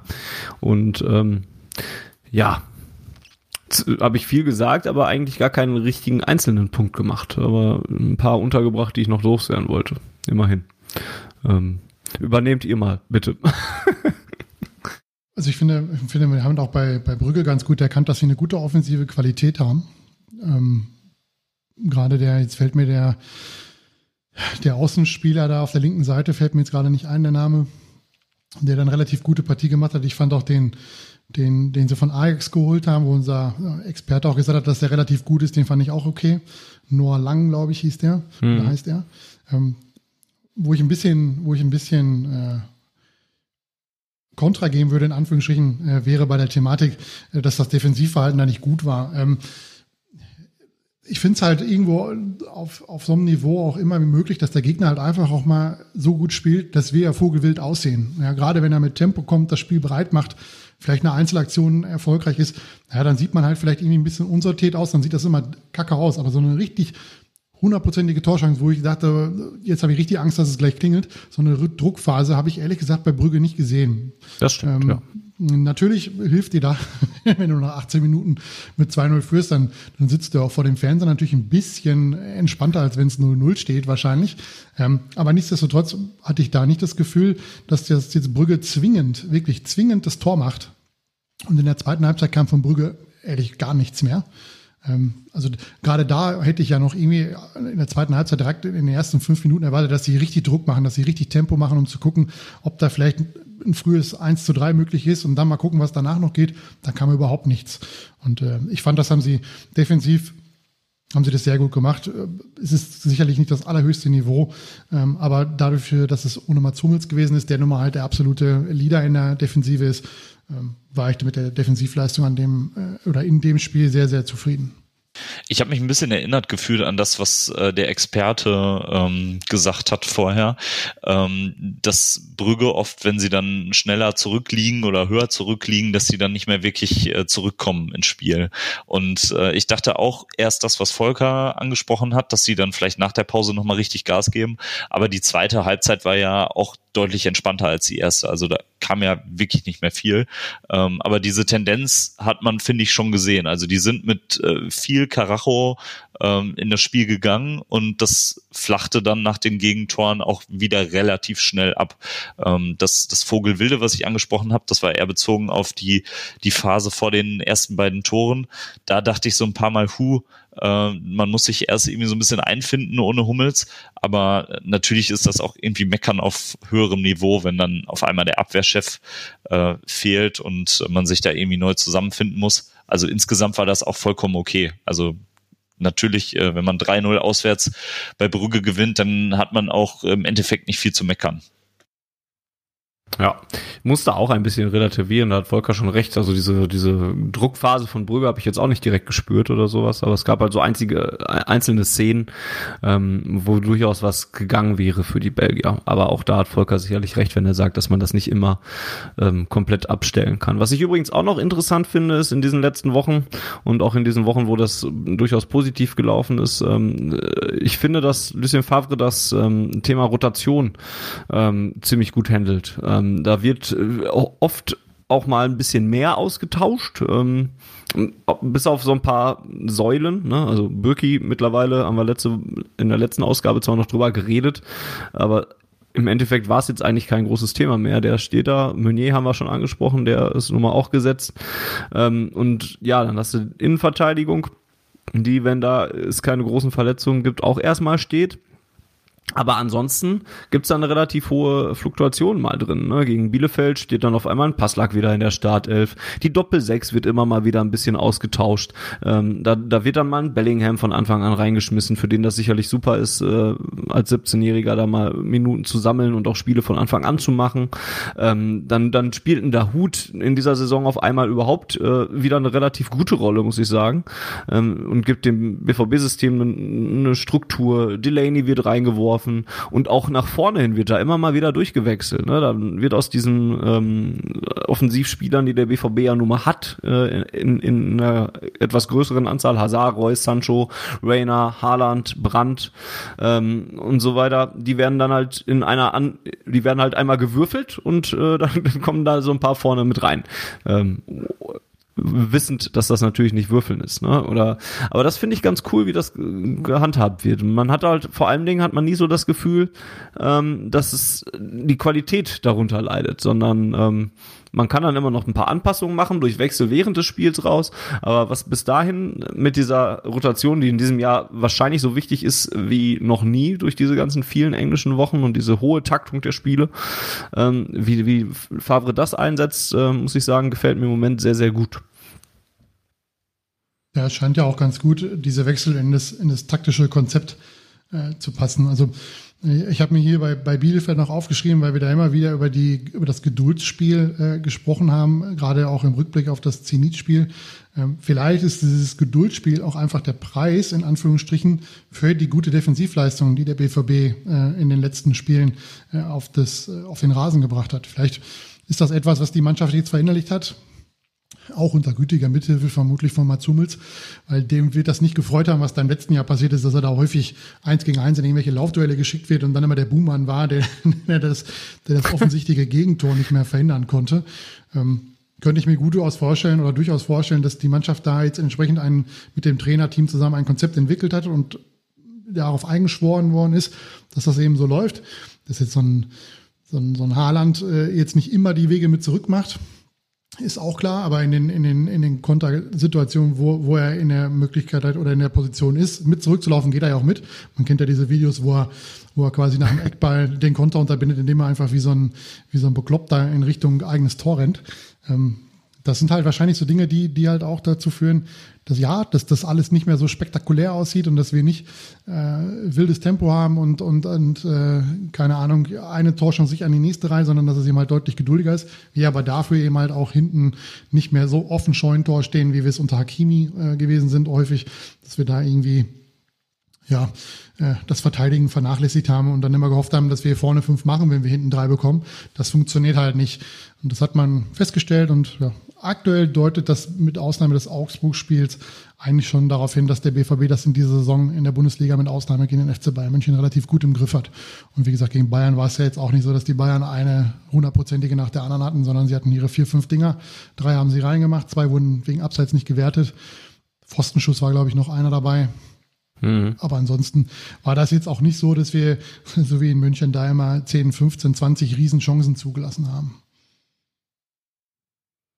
Anderer Punkt, äh, an dem man offensichtlich auch gearbeitet hat, hat sich in Bielefeld dann auch nochmal gezeigt, aber auch in, in Wochen davor, ähm, nämlich, dass man an den Standards tatsächlich mal ein bisschen gearbeitet hat. Ne? Also ähm, sowohl die Defensiven machen einem nicht mehr so viel Angst, als auch die Offensiven geben einem Hoffnung, dass da auch ein Tor rausspringen kann bei. Ne? Hummels äh, in Bielefeld zweimal nach Ecken ähm, und davor auch schon einige Male, ähm, nicht jetzt in Form von Hummels, aber in, in anderen Personen ähm, erfolgreich gewesen. Das, was wir seit, weiß ich nicht, keine Ahnung, Volker, wie lange feuern wir das schon? Ich glaube, viel zu lang. Ja, auf jeden Fall. Und ich habe es ja nach dem, na, bei dem, beim Lazio-Spiel auch noch mal kritisiert, wo, wo der, ich weiß jetzt nicht, wer der Spieler von Lazio war, der wirklich die, die Eckbälle ja nicht reingetreten hat. Der hat die ja mit, mit gerade beim, beim, beim 2 zu 0 von Korea, also mit welchem Tempo und Schnitt der die Murmel da in den 5-Meter-Raum reindrischt, mhm. das war schon schön zu sehen. Und da wünscht man sich natürlich vom BVB, dass halt das auch bei den Spielen von Borussia passiert, dass halt die Ecken nicht so, ja, wie nenne ich das immer, reingeschlänzt oder reingetragen werden in den Strafraum, sondern dass da Tempo hinter ist. Und äh, ich glaube, wir haben diese Saison vier Tore nach Eckbällen gemacht. Also das, ähm, äh, das Chan müsste eins gemacht haben, da wo er völlig frei im Strafraum mhm. steht, gegen Freiburg, glaube ich. Dann in dem, dann die beiden von Hummels in Bielefeld und ich meine beim Heimspiel gegen Gladbach, glaube ich, haben wir auch eins nach einem Standard gemacht, nach, einer Eck, nach einem Eckball. Ähm, also das Eckbälle sind halt immer eine Waffe. Ne? Und äh, so wie wir die immer gezittert haben, weil wir sie reihenweise reinbekommen haben in, in, vor ein paar Jahren, äh, muss man halt auch sehen, dass wir da jetzt mittlerweile eine Qualität wieder haben, ja, dass, dass der Gegner denkt, okay, vielleicht kläre ich nicht zur Ecke, weil da kommt nichts bei raus, sondern äh, ja, dass wir da halt als eine gewisse Torgefahr ausstrahlen. Schaden kann es ja auf jeden Fall nicht. Ja, vor allem sind wir auch ein bisschen variabler geworden. Also früher hatte man ja oft das, äh, ja, das Gefühl oder auch die Bedenken, dass unsere Ecken sowieso nur halb hoch und an den ersten Pfosten kommen. Und äh, wenn das jetzt so geschieht, dann hat man ja schon äh, den Eindruck, äh, dass da irgendwie ein System hinter steht, dass da vielleicht eine Variante einstudiert wurde, wo der Ball dann verlängert wird oder äh, der Ball wird halt mal relativ hoch äh, an den Elfmeterpunkt geflankt. Also für mich sieht das ein bisschen mehr nach System aus als früher und es scheint ja auch wirklich zu funktionieren. Also ähm, in der letzten Saison hatte Hummels, glaube ich, auch schon einige Kopfbälle, wo er relativ mhm. frei nach einer Ecke dazugekommen ist und dann hat er die immer so 20 Zentimeter drüber gesetzt. Also wenn man da ehrlich ist, äh, hätten wir auch letzte Saison schon ein paar mehr Tore nach Ecken machen können. Aber irgendwie wirkt das einfach ein bisschen eingespielter dieses Jahr. Das gefällt mir auf jeden ja. Fall. Sieht weniger nach Zufall aus, ja. Und ähm, das, das wird so ein bisschen bestätigt dadurch, dass auch ähm, die Eckballschützen auch häufiger wechseln. Also Dann, dann äh, schlägt mal Hazard eine Ecke, mal Sancho. Klar ist das auch ein bisschen abhängig davon, wer da jetzt überhaupt gerade auf dem Platz steht. Aber auch da habe ich das Gefühl, dass da durchaus mal gewechselt wird und, und nicht immer der gleiche, ähm, auch während eines Spiels nicht immer der gleiche die Bälle reinbringt. Was war, welches Spiel war nochmal das Tor, wo Brandt den mit der Hacke auflegt? Das war auch noch nach einer Ecke. War das das Chan-Tor? Nee, das war das Derby.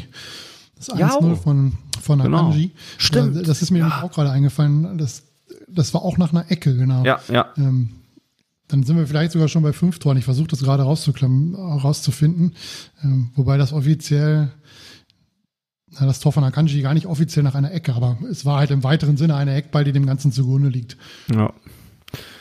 Ist auf jeden Fall schön, dass wir da Torgefahr ausstrahlen, weil das kann nie schaden, wenn man, gerade in so Spielen, wenn wir sagen, es ist ein Geduldsspiel, dann kann so eine Standardsituation auch schon mal helfen. Sei es ein Freistoß, Fahrläufmeter gegen, gegen Zenit St. Petersburg oder eben halt einfach eine Ecke wie in Bielefeld, wo wir dann halt nach einer Ecke in Führung gehen. Ja, und ich glaube, da bei, bei, bei dem Derby-Eckball hatte, haben sie sich so ein bisschen widersprochen. Also Brandt hat, glaube ich, gesagt, es war nicht einstudiert oder sowas, sondern er hat es auch ein bisschen spontan mit der Ecke gemacht. Und ich glaube, irgendwer anderer hat aber auch gesagt, dass es eine Variante war, die eintrainiert war oder so. Ähm, was aber auch so ein bisschen halt zumindest, also wenn, wenn ich jetzt dem Einstudierten glauben möchte, dann zeigt es zumindest, dass man sich da tatsächlich im Training ein bisschen mit beschäftigt. Also ich glaube, bei Brandt ging es nicht um das, um die Ecke an sich, sondern dass er den um Ball mit Hack, der Hacke spielt. Hacke, ja, ja. Genau, das war wohl nicht so einstudiert. Ich glaube, der hätte flach kommen sollen. hätte Guerrero auch nicht so Probleme gehabt, den Ball unter Kontrolle zu bekommen. Aber auch da sieht man natürlich die, die gute Qualität von Guerrero, dass er den Ball da im Strafraum mit, mit Tempo dann halt danach A unter Kontrolle bringt und, äh, bringt und dann auch noch den, den Torabschluss hinbekommt, der da dazu führt, dass, dass Akanji nur noch abstauben muss. Yes. Gut. Okay, ich hatte gerade eben, hatte ich glaube ich noch einen Punkt im Kopf. Ich bin mir jetzt nicht mehr ganz sicher, ob ich den jetzt schon gedanklich abgearbeitet habe oder nicht, aber ich glaube schon. Habt ihr noch was zu den, äh, auch zu den erfolgreichen Partien? Man könnte vielleicht noch sagen, dass man in der Champions League jetzt mittlerweile wieder vollkommen im Soll ist. Wenn wir jetzt mal gerade kurz auf die äh, Tabellen gucken, dann ist man in der Bundesliga jetzt zwar ein bisschen ja, abgerutscht will ich noch nicht mal sagen. Er ist jetzt Dritter, äh, drei Punkte aktuell hinter den Bayern, einen Punkt hinter Leipzig, ähm, punktgleich mit dem vierten aus Leverkusen, äh, die ja gegen Gladbach gewonnen haben und damit ein bisschen weiter weg sind. Das sieht also eigentlich alles ganz okay aus nach diesen sieben Spielen. Ähm, und auch in der Champions League hat man sich ja da jetzt mittlerweile wieder ähm, so viel, so weit vorangekämpft äh, und, und mit zwei Siegen eben auch ähm, Punkte geholt dass man da jetzt auf Platz eins in der Gruppentabelle ist mit sechs Punkten und damit vor Lazio Rom steht, die fünf Punkte haben und dann kämen erst Brügge und äh, Zenit ist schon abgeschlagen mit einem Punkt ein bisschen.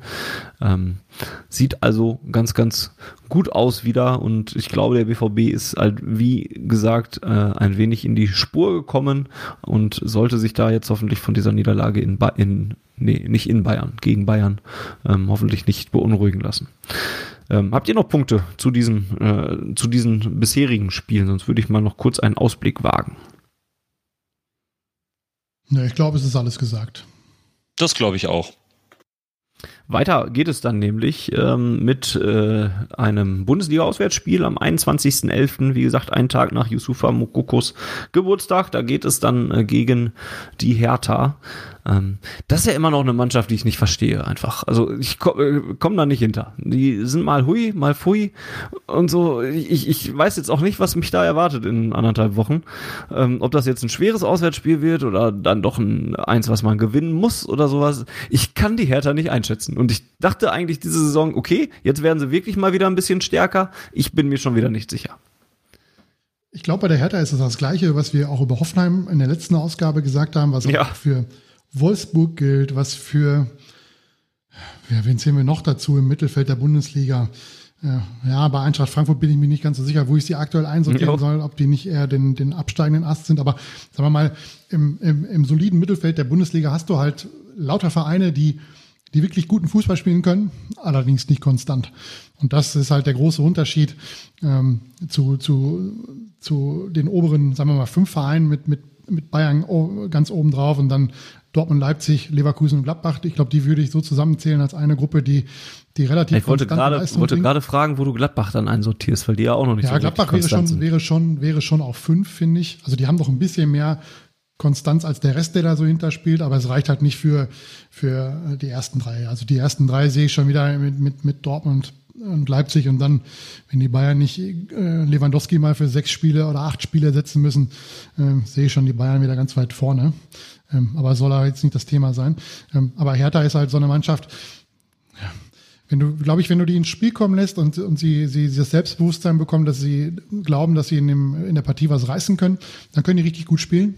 Wenn du einzeln in Führung gehst, dann äh, sieht es, glaube ich, nicht so gut aus. Oder wenn du, wenn die einfach merken nach 70, 80 Minuten, dass sie einfach überhaupt keine Chance haben, dass da nichts geht, dann, äh, ja, dann, dann, dann brechen sie halt manchmal auch auseinander und verlieren dann halt auch relativ deutlich, gerade in den, in den Heimspielen.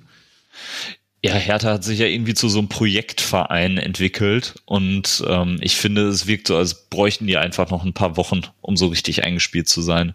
Also im Moment habe ich vor denen nicht so Angst, aber ich äh, gebe euch recht, also das kann auch ein schweres Spiel werden. Aber Stand jetzt denke ich eigentlich, dass wir da ohne größere Probleme eigentlich die drei Punkte mitnehmen sollten.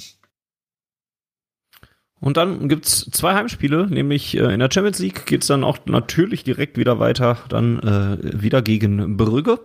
Äh, da könnte der BVB dann schon mit einem Sieg einen großen Schritt in Richtung Achtelfinale machen. Dann hätte man neun Punkte und äh, nach vier Spielen dürfte da gar nicht mehr so fürchterlich viel an, anbrennen, weil man dann ja auch fünf Punkte vor Brügge wäre. Ja, das wäre tatsächlich ein großer Schritt, ähm, den man auch machen wird. Da lege ich mich jetzt einfach mal fest, weil ich glaube, das ähm, Hinspiel hat gezeigt, dass das ja, Brügge erstmal von der Spielart her wirklich sehr gut zu uns passt oder, oder uns gelegen kommt und ähm, dass wir dann halt auch einfach mehr Qualität haben und die dann halt auch ausspielen. Und es kann natürlich sein, dass sie sich jetzt auf einmal äh, komplett anders präsentieren, aber wenn ich da unseren Experten äh, richtig im Ohr habe, muss ich das jetzt nicht unbedingt erwarten und deswegen würde ich da einfach mal hoffen, dass man da in der Champions League den großen Schritt macht, ähm, was auch wichtig wäre, weil man dann vielleicht mal in den anderen Spielen ein bisschen auf die Bremse treten könnte, je nachdem, ähm, wann man da jetzt wirklich schon qualifiziert sein sollte, wenn man sich denn qualifiziert.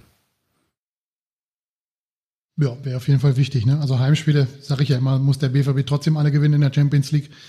Und äh, ja, gut wäre natürlich, wenn man, wenn man dann die Woche drauf, um das eben vorwegzugreifen, wenn man dann gegen Lazio dafür sorgt, dass Lazio einen auch nicht mehr abfangen kann als, als Tabellenerster. Ich finde mhm. das schon wichtig, dass du Erster oder Zweiter wirst, eben halt, weil du dann äh, nicht direkt auf den Tabellenersten triffst und zudem das Heimspiel dann erst im Rückspiel hast, was immer wieder ein Faktor sein kann. Und dann Nein, kannst Moment du natürlich nicht so, oder? Gegen, ja, aber du weißt ja nicht, was dann im, im März ist. Ne? Es soll ja jetzt einen Impfstoff geben, der nicht von Dietmar Hopp kommt, der hat da nichts mit zu tun, auch wenn er das immer behauptet. Ähm, uh, jetzt kriege ich wieder, krieg eine Anfeindung von Fans der TSG Hoffenheim, also von den drei Stück. ähm, da kann es ja durchaus sein und gerade, dass da vielleicht doch wieder Publikum zugelassen ist, das weiß man ja nicht. Je nachdem, wie die einzelnen Länder noch reagieren. Aber grundsätzlich sehe ich es eigentlich immer ganz gerne, wenn wir das Heimspiel, wo wir halt einfach auch stärker sind, eigentlich immer erst als zweites haben. Das ist eigentlich, finde ich immer erstmal so ein, so ein kleiner Vorteil, ohne das jetzt äh, statistisch belegen zu können, dass der BVB da wirklich immer häufiger weiterkommt, wenn er das, wenn er das Rückspiel zu Hause hat. Ähm, aber dann kannst du halt gegen Zenit einfach das hin mit den Leuten nach Russland fahren, die sonst nicht so viel auf dem Platz stehen, weil es da halt um nichts mehr geht. Und das wäre vielleicht auch gar nicht so schlecht. Weil, wie gesagt, die Sommer Winterpause ist ja nicht so lang, zwei Wochen. Und dann geht's ja schon wieder Schlag auf Schlag. Genau, und dann hätte man wieder äh, ein Bundesliga-Spiel, äh, auch wieder ein Heimspiel, dann gegen den ersten FC Köln, die aktuell, das muss sich ja dann nicht bis dahin durchziehen, ähm, nun mal äh, noch ohne Dreier sind in der Bundesliga. Ähm, also das ist ein Spiel, wo es dann nicht viel zu diskutieren gibt, dass Borussia Dortmund das dann besser mal lieber für sich entscheiden sollte. Und ähm, ja, das wären so die nächsten Partien, auf die der BVB da ähm, blicken kann. Das heißt auch automatisch, dass das ungefähr auch unsere nächste Ausgabe sein wird, denn nach den drei Spielen reden wir dann mal wieder. Das dürfte dann Kalenderwoche 49 sein.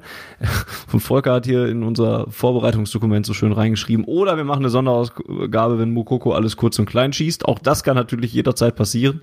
Wenn er jetzt also alleine zuständig wird dafür, dass wir die Hertha 5 zu 0 besiegt haben, dann hört ihr hier es als erstes. Ähm, ansonsten haben wir in der kommenden Woche äh, noch eine Ausgabe über die Jugend vorbereitet. Und auch da reden wir bestimmt noch einmal über Yusufa Mukoko. Ähm, die, die, große Abschiedsepisode äh, über ja. Mukoko und der Jugend. Die dürfen danach nicht mehr über Mukoko reden. Und äh, ja, das ist dann, das dürfen dann nur noch die in den Profiabteilungen besprochen werden. genau, und dann schauen wir halt mal wieder, was in der Jugend so geht. U19, U17 vor allem Dingen und was sonst noch so geht ähm, rund um den BVB.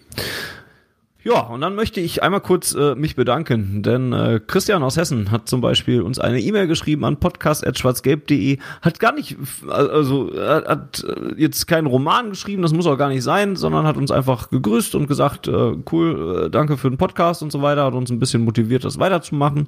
Vielen Dank also auch an Christian und das dürft ihr gerne dann eben auch machen. Ich habe jetzt gerade nochmal äh, außerdem, also podcast.schwarzgelb.de wäre die E-Mail-Adresse, äh, schickt uns da gerne euer Feedback zu dieser Ausgabe aber hin auch gerne, was ihr anders oder genauso sieht als, als wie wir. Und ähm, meldet euch da ein bisschen zu Wort. Ähnlich wäre es auch äh, bei Twitter, auf Ohren. Dort einmal bitte folgen und auch gerne kommentieren. Wir gucken auch immer in die YouTube-Kommentare rein. Da habe ich jetzt gerade auch noch mal kurz reingeschaut unter die letzte reguläre Ausgabe zum Beispiel. Da gab es dann auch ein paar Kommentare, ähm, auch zum Beispiel von John Eintagsfliege, der seit eineinhalb Jahren Stammhörer ist und sich freut, dass wir jetzt wieder so viele äh, neue Ausgaben haben. Ähm, und deswegen seid euch bewusst, egal wo ihr es hinschreibt, äh, in die Kommentare oder bei Twitter oder per E-Mail, wir lesen das alles und freuen uns darüber. Ähm, und ansonsten wäre uns sehr daran gelegen, wenn ihr uns einfach ähm, ein bisschen weiterempfehlt, weil wir hatten in der letzten Ausgabe kurz darauf hingewiesen, ähm, dass da bestimmt ein bisschen verbreitungstechnisch noch ein bisschen was geht und wir uns einfach freuen würden, ähm, wenn ihr uns die Stange halte. Da fällt mir gerade ein, dass wir auch ein bisschen Werbung machen könnten für unseren Georg, der ähm, bei RAN, jetzt muss ich mal gerade kurz on the fly dieses Projekt suchen, äh, der, der macht jetzt äh, am Freitag um 15.30 Uhr macht der eine Webshow, unter anderem ähm, bei ran.de und da hat er am letzten Freitag zum Beispiel über das äh, Spiel gegen die Bayern geredet. 15.30 der Rand Bundesliga Countdown heißt sie. Und da, das könnt ihr euch jetzt auch nochmal gerne angucken, was Georg da so gesagt hat. Da könntet ihr, äh, könntet ihr reingucken. Und ähm, ja, hören, was der Georg da so von sich gesagt hat. Und ansonsten dürfte der da häufiger mal auftreten, ähm, um ein bisschen, ja, seine Meinung da kundzutun. Wir sind überall. Äh, ein Blick auf schwarzgelb.de lohnt sich auch immer wieder. Ähm, dort gerne auch mal vielleicht in die Kategorie schwarzgelb.de slash unterstützen reingucken, damit man unsere Arbeit vielleicht noch ein bisschen, äh, ja, wie das Wort sagt, unterstützt und äh, ja, glaube, damit schließe ich diesen Werbeblock. Oder habe ich noch was vergessen? Dann wird es mir Volker jetzt sagen. Nee, vergessen hast du nichts. Man kann halt nur zu den YouTube-Kommentaren noch sagen, je mehrere, mehr Kommentare es dort gibt, umso prominenter tauchen wir dann auch in irgendwelchen Suchen auf oder vielleicht auch mal auf der Frontseite oder in irgendwelchen äh, vor, weiteren Vorschlägen. Wenn einer ein BVB-Video guckt, dann kann es sein, dass wir dann da auch mal auftauchen. Und äh, ja, diese Algorithmen sind immer sehr schwierig zu greifen bei den großen Unternehmen, aber ich habe mir sagen lassen, je mehr kommentiert wird, umso prominenter wird man dann irgendwo auftauchen. Ansonsten irgendwelche äh, skurrilen Headlines und Thumbnails oder so helfen auch. Ähm, aber ich glaube, das ist nicht der Weg, den wir mit diesem Podcast gehen wollen. Also was ihr natürlich machen könnt, ähm, wäre vielleicht auch mal ein Vorschlag für, für Gäste, die ihr euch wünschen würdet. Dazu sei angemerkt, dass es sehr, sehr schwierig ist, Spieler von Borussia Dortmund zu bekommen. ähm, zum einen, weil der BVB nun mal halt selber einen Podcast macht, wo er natürlich äh, erstmal ein Vorgriffsrecht auf seine eigenen Mitarbeiter hat. Und äh, gerade auch aufgrund des äh, engen Spielplans ist das extrem schwierig, da Spieler zu bekommen. Ähm, aber wenn ihr irgendwelche Vorschläge habt, wenn ihr gerne mal hören möchtet, vielleicht habt ihr ja irgendwie einen Experten, den wir selber so noch nicht auf dem Schirm hatten. Das haben wir ja gerade bei den äh, Vorschauen, die wir gemacht haben, immer wieder festgestellt, dass es da wirklich auch gute, gute Podcaster gibt, die uns bisher nicht bekannt waren. Oder gute, gute Leute. Und äh, sind wir natürlich immer offen. Wenn ihr irgendwelche Ideen habt, vielleicht auch wenn euch die, die äh, Sendung zum, zum Draft gefallen hat, mit dem mit der Kader, mhm. die wir zusammengestellt haben, wenn ihr da andere Ideen habt, äh, sehr gerne schlagt uns was vor und äh, wir schauen mal, inwieweit wir das dann entsprechend realisieren können. Ja, und was natürlich auch zwischendurch mal geht, sind ehemalige Spieler. Ne? Wir hatten ja schon die Folgen mit Florian Kringe, mit Nevin, äh, mit Marc-André Kruska. Äh, da könnt ihr natürlich auch äh, gerne uns schreiben, was ihr da für Wünsche habt und dann gucken wir, inwieweit wir das umsetzen können. Genau. Oder am besten, wenn ihr ehemalige Spieler seid und interviewt werden wollt von uns, meldet euch direkt. Oder wenn ihr irgendwelche Kontakte habt, das worauf wollte ich eigentlich eher hinaus, ne? Also oder irgendwen kennt persönlich, äh, Volker hat gerade von Experten gesprochen oder irgendwelchen Gästen, die ihr gerne mal hier hören würdet. Äh, vernetzt uns doch gerne. Das macht es uns ja auch ein bisschen leichter, denn wir sind zwar schon ein bisschen vernetzt so in diesem ganzen Gedöns, aber ähm, ja, neue Kontakte, äh, da, da sagen wir auch nicht nein. Gut, dann würde ich sagen, wünsche ich euch dort draußen eine schöne Länderspielpause. Beruhigt euch mal ein bisschen. Ihr habt auch bestimmt viel Fußball geguckt in der letzten Zeit. Ich merke für mich immer noch, dass es nicht das gleiche ist und ähm, immer noch ein bisschen anders ist. Trotzdem hatte ich bei diesem Bayern-Spiel zum Beispiel schon wieder echt Bock und habe mich auch ein bisschen dann geärgert während des Spiels. Dafür war der Ärger nach dem Spiel wieder ein bisschen schneller verflogen. Ähm, ja, ansonsten, Volker hat ja gerade schon gesagt, es wird, es wird langsam es gibt langsam wieder positive Nachrichten und ich glaube, dann kommen wir auch bald aus dieser Zeit hoffentlich heraus. Deswegen haltet nochmal zusammen und ähm, haltet euch an alle Hygieneregeln, die es da draußen gibt. Tragt eure Maske und so weiter. Und dann hören wir uns in Balde, in Bälde wieder bei Auf Ohren, dem schwarzgelb.de Podcast. Ich sage danke an Volker für äh, nicht nur fürs Mitreden, sondern auch für die ganze Technik, die er wieder übernommen hat. Vielen Dank. Sehr gerne. Und ich sage danke an Lino, der äh, mit seiner, äh, nicht mit der Technik, aber mit der, mit seiner, ähm, ähm, wie sage ich das jetzt, mit seiner Kompetenz, ist das Wort, was ich gesucht habe, mit seiner Kompetenz äh, hier in der Leitung war. Danke, Lino. Vielen Dank, auch sehr gerne und bleibt alle gesund da draußen. Ich habe mich heute viel zu sehr verhaspelt, hatte ich so das Gefühl. Ich habe heute entschuldigt meine, mein, mein, schlechte, mein schlechtes Deutsch und meine Wortfindungsstörung. Die wird Volker nicht alle rausschneiden können. Das ist aber auch nicht so schlimm, denn so bleibt auf Ohren zumindest authentisch. Und ähm, ja, jetzt soll es auch reichen. Wir kommen auch so langsam wieder auf diese 90-Minuten-Marke. Ne? die erreichen wir mittlerweile ganz gut. Und ähm, heute pfeifen wir ein bisschen früher ab. Sagen Dankeschön fürs Zuhören. Bis zum nächsten Mal und her BVB.